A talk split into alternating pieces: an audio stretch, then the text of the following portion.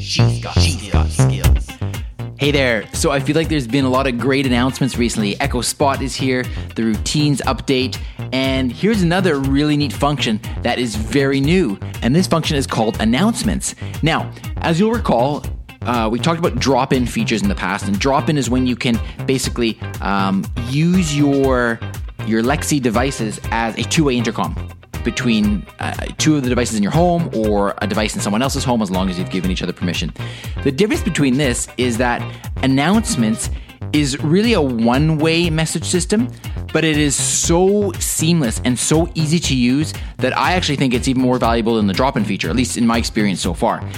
It's very simple. You just give that command. You say, Lexi, announce, and then you give the announcement. So, for example, if my kids are downstairs playing and I want them to come up for dinner, I can say, Lexi, announce that dinner is ready. And what that does is it broadcasts that message that I said through all of the Echo devices on my account. So we've got one downstairs.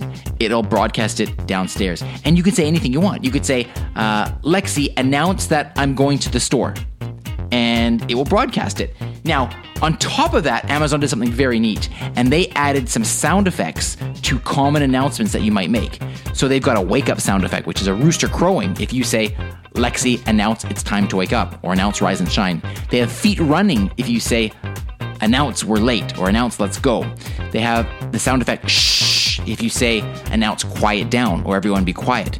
There's a little twinkle sound if you announce it's time for bed or time to sleep. There's a dinner bell one if you say, uh, Lexi, announce breakfast, lunch, or dinner is ready, or it's time to eat. And there are a number of other ones as well. Um, so I do have a post about this on the website. If you just go to uh, alexa in Canada.ca and just search in the search bar announcements, and you will find the post. And I list all the different uh, sound effects that you can use with your announcements. I think this is a really cool feature. I love it. I've already been using it a lot, and uh, I encourage you to check it out. Okay?